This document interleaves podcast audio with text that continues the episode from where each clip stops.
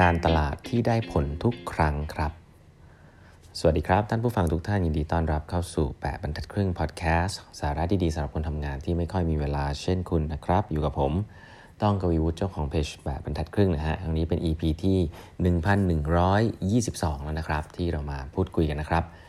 วันนี้นะฮะผมก็จะขอเล่าต่อเนื่องนะครับที่เกี่ยวกับเกี่ยวข้องกับหนังสือ The Alchemy ที่พูดถึงอยู่ในปัจจุบันนะครับ ผมว่ามันมีการเรียกว่าอ้างอิงถึงหนังสือเล่มหนึ่งนะครับ ซึ่งผมเป็นหนังสือที่ผมต้องบอกว่าชอบมากๆนะครับ วันนี้ก็เลยจะเอาเอาแก่นของหนังสืออีกเล่มหนึ่งมาเล่าให้ฟังเพราะมันค่อนข้างเกี่ยวกับหนังสือชื่อ Alchemy แล้วอาจจะเป็นอะไรที่ค่อนข้างชัดเจนกว่านะฮะก็เป็นหนังสือที่ผมแนะนำมาหลายทีแล้วแหละนะหนังสือเล่มนี้เนี่ยแนะนำเลยนะครับสำหรับคนที่สนใจในเรื่องของ psychology แล้วก็เรื่องของการตลาดการขายของนะโดยเฉพาะคนที่อยากจะเขียนโพสเขียนอะไรเงี้ยมันมันได้ผล มากๆนะครับแล้วจนมีหลาย ๆ คนที่ทำเรื่องการตลาดเนี่ยก็นำไปทำคลาสเนาะแต่ว่าบางที่ก็ไม่ได้อ้างอิงถึงนะฮะว่าจริง ๆ แล้วมันมาจากหนังสือเล่มนี้นะครับที่ชื่อว่า Influence นะครับเขียนโดย Robert Cialdini นะครับคือ Robert Cialdini เนี่ยผมต้องบอกว่าเป็นคนที่คนอ้างอิงถึงเยอะมากนะฮะตอนที่ผมเรียน MBA ที่สแตนฟอร์ดเนี่ยก็เรื่องกับ Marketing เกี่ยวกับ Psychology เนี่ยจะ refer ถึง Robert Cialdini เยอะนะครับหนังสือ Influence เนี่ยเป็นหนังสือต้องเรียกว่า คลาสสิกในตำนานนะฮะที่ข้างในเนี่ยจะมีตัวอย่างเยอะมากเลยนะฮะเป็นงาน research เกี่ยวกับเรื่องของ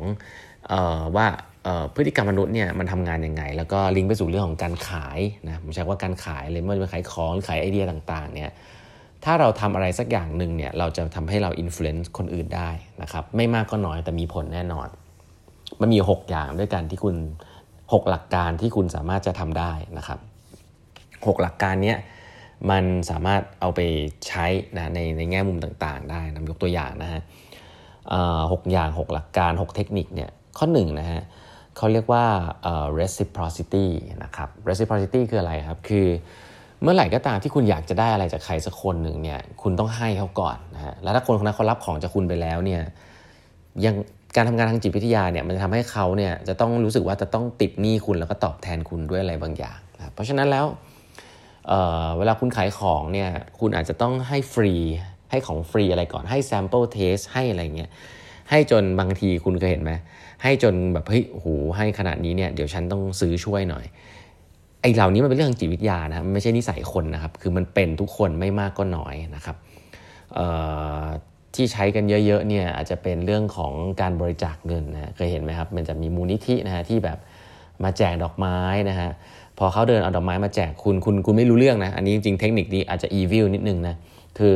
เขาดอกไม้มาแจกคุณเป็นดอกไม้กระดาษสวยๆนะคุณก็ไม่รู้ว่าเขาเป็นใครหรือเขาเดินเอาดอกไม้มาแจกคุณก็รับไว้ รับไว้เสร็จปุ๊บเขาบอกว่าเออเขามาจากมูลนิธิจุดๆนะก็กำลังระดมทุนอยู่เพื่อที่จะนำเงินบริจาคไปช่วยเหลืออะไรเงี้ยในมือคุณคุณถือดอกไม้ละคุณจะคืนก็น่าเกียดเนาะถูกไหมก็ต้องให้อะไรบ้างอะเบสิกคือแบบนี้คือ เมื่อเรารับอะไรมาแล้วเนี่ยเรามีแนวโน้มที่จะคืนนะครับเพราะฉะนั้นการให้อะไรที่มันเป็นเรื่องของฟรี ให้ไปให้ไปก่อนเนี่ยก็จะมีผลว่าเวลาคุณขออะไรเนี่ยคุณก็จะมีสิทธิ์ที่จะได้มากขึ้นคอนเซปต์นี้คือ reciprocity นะครับอันที่2นะคอนเซปต์นี้คือ consistency นะฮะ consistency คือความต่อเนื่องนะครับคำนี้หมายความว่าไงหมายว่าเทคนิคนี้มันจะมีเทคนิคที่เขาพูดกันเยอะเขาเรียกว่า four foot in the door นะคือเป็นเทคนิคที่เหมือนกับเวลาคุณขายของอะ คุณก็พยายามให้ให้คนเขารู้สึกว่าเขาโน้มน้าวไปกับคุณตอบคำถาม ให้ convince ตัวเองไปเรื่อยๆว่าเขาเห็นด้วยกับคุณไปเรื่อยๆ say yes บ่อยๆนะอาจจะเคยได้ยินคำนี้ทำไงให้คน say yes ในหัวตลอดนะยกตัวอย่างเช่นถ้าคุณเดินเข้าไปเคาะประตูหน้าบ้านคนเนี่ยคนก็จะเปิดขึ้นมาด้วยความ skeptical ถูกไหมฮะความแบบเฮ้ยคุณมาเคาะประตูทำไม คุณอาจจะบอกว่าออขอเวลาสักประมาณ 30 วินาทีนะครับ ผมมาจากมาจากมูลนิธิอะไรสักอย่างหนึ่งนะครับ แล้วก็ คุณคิดว่าการศึกษาเนี่ยสำคัญไหมการศึกษาสำหรับเด็กพิการเนี่ยสำคัญไหมเวลาคุณถามคำถามนี้กับคนเนี่ยคนก็ต้องตอบว่า yes ถูกไหมฮะ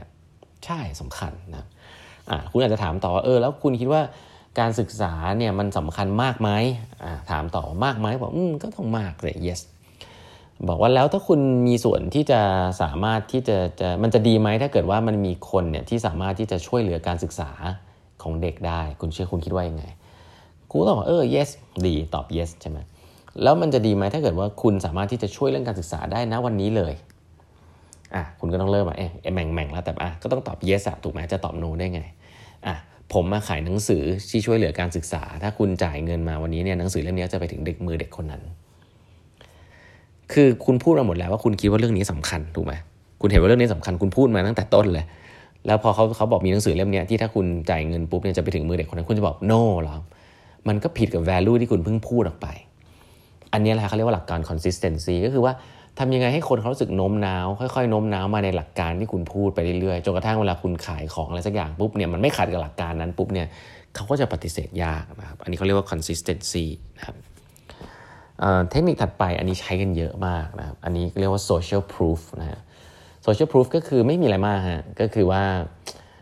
เวลาคนชอบเยอะๆเนี่ยเราก็จะรู้สึกเราก็จะรู้สึกว่ามันดีนะครับเทคนิคอันนี้ถ้าเป็นแบบพวกขายโดนัทขายอะไรของทั่วไปก็คือป้าย best seller เนาะเวลาเราเดินเข้าไปในร้านแล้วเราเห็นเราเห็นของมันเยอะมาก หรือเราเห็นมีมีอันนึงเขียนว่าป้าย best seller เนี่ยเราจะรู้สึกว่า อืมอันนี้ดีเนาะแล้วก็อันนั้นอะส่วนใหญ่มี tendency จะขายดีที่สุดนะครับมีการทดลองนะครับ ชัดเจนว่าไม่ได้ขึ้นอยู่กับของเป็นอะไรนะถ้ามันติดป้าย best seller เมื่อไหร่มันจะขายดีฮะ บางทีก็งงว่าเอ้ยมันขายดีก่อนแล้วค่อยเราค่อยขายดีจริง ๆ หรือจริงๆมันมันแค่ติดป้ายแล้วมันก็ขายดี อันนี้ก็เหตุผลทาง psychology ล้วนๆนะเพราะว่าคนส่วนใหญ่นะครับก็จะรู้สึกว่าอะไรที่คนส่วนใหญ่ชอบเนี่ยมันอาจจะดีนะครับ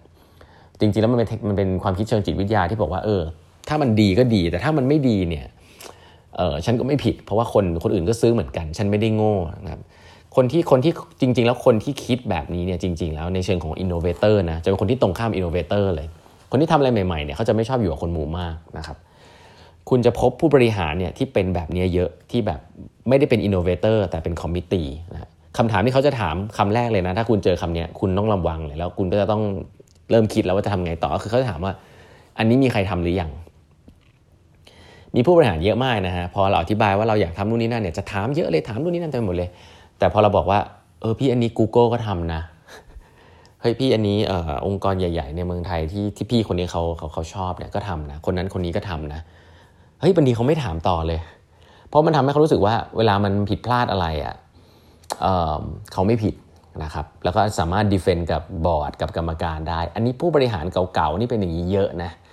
ก็ต้องบอกว่าบางทีน้องๆ เห็นก็เอือมๆนิดนึงเวลาเห็นอะไรอย่างนี้คือมันเราก็รู้ว่าเขาเป็นอย่างนั้นนะแต่ว่า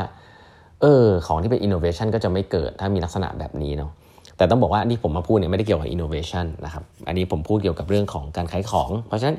คนส่วนใหญ่เนี่ยก็จะเป็นอย่างนี้แหละฮะคนส่วนใหญ่ก็คือไม่อยากจะรู้สึกผิดจากการซื้ออะไรไปแล้วมันไม่ดีก็เลยจะซื้ออะไรที่ใครตามตามคนอื่นนิดนึงนะเพราะฉะนั้นป้าย bestseller มันก็เลยขายดีนะครับแต่อันนี้เนี่ยมันให้ผลในเชิงตรงข้ามเลยกับงานอินโนเวชันนะครับเพราะงานอินโนเวชันเนี่ยคุณต้องการอะไรที่มันแบบล้ำออกไปเดียวคนเดียวเลย หลาย ๆ ครั้งมันเหมือนกับคุณนำหน้าคนอื่นไปก่อนเนี่ยการที่คุณจะมา convince ทุกคนในองค์กรว่าเฮ้ยมัน work นะทำสิอะไรแบบเนี้ยก็อาจจะเป็นอะไรที่ไม่ไม่ค่อยไม่ค่อยถูกต้องซะทีเดียวก็เป็นอะไรที่ค่อนข้างค่อนข้างค่อนข้างยากแล้วก็ขัดแย้งกับเรื่อง innovation นะครับอีกอันนึงก็คือ liking นะครับคุณชอบใคร คุณชอบใคร คุณก็ tendency ที่จะว่าจะเชื่อเขานะหลักการอันนี้คล้ายๆดาคล้ายๆโฆษณาที่ใช้ดารานะอันนี้เบสิกมาก โฆษณาใช้ดารา เพราะว่าเรารู้สึกว่าเขาน่าเชื่อถือเพราะเราชอบเขาชอบหน้าตาก็จะเชื่อละว่าเขาพูดเขาอะไรก็จะก็จะเชื่อนะเวลาเราชอบใคร หรือชอบหัวหน้าคนนี้ชอบลูกน้องคนนี้เขาพูดอะไรเราก็จะเชื่อนะครับอีกอันนึงคือ authority นะครับ อันนี้คล้ายๆกันคือไม่ต้องชอบก็ได้ แต่ถ้ามี authority ก็ต้องเชื่อนะครับ ก็คือว่าเฮ้ยฉันตำแหน่งสูงกว่าอะไรเงี้ยก็จะมีมีผลในการ influence อันนี้คือ basic นะแล้วก็อันสุดท้ายคือ scarcity อันนี้นี่เป็นกันบ่อยนะ scarcity ก็คือว่าเฮ้ย เดี๋ยวโปรโมชั่นนี้ต้องจะหมดภายใน 2 วันนี้นะ 5 ชิ้นสุดท้าย 2 ที่สุดท้ายอะไรเงี้ยของพวกนี้ใส่ไปนะฮะในเวลาเขียนเขียนพิชเขียนขายของอะ่ะมันจะจริงไม่จริงเรื่องหนึ่งแต่ว่ามันมีผลทางเชิงจิตวิทยาแน่นอน คนตอนแรกเหมือนจะไม่อยากได้เนาะพอบอกว่าเหลืออีกแค่ 3 ชิ้นเท่านั้นเฮ้ยอยากได้ขึ้นมาสักทีจะอันนี้คือมีผลจริงๆนะฮะแต่ว่ามันมีผลเยอะผลน้อยก็แต่ละคนเนี่ยแตกต่างกันในเชิงจิตวิทยามนุษย์เนี่ย ห้ามเรื่องพวกนี้ยากนะเป็น auto เลยนะครับ อะไรที่มัน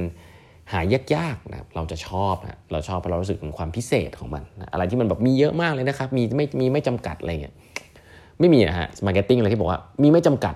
ไม่ต้องรีบเป็นไปไม่ได้ครับต้องบอกมีจำนวนจำกัดรีบมากพรุ่งนี้หมดอะไรเงี้ยมีผลนะฮะจะตอนแรกไม่อยากได้ พอพูดว่ามีจำนวนจำกัด เอ้ยอยากได้อะไรแบบนี้เป็นต้นนะครับ ก็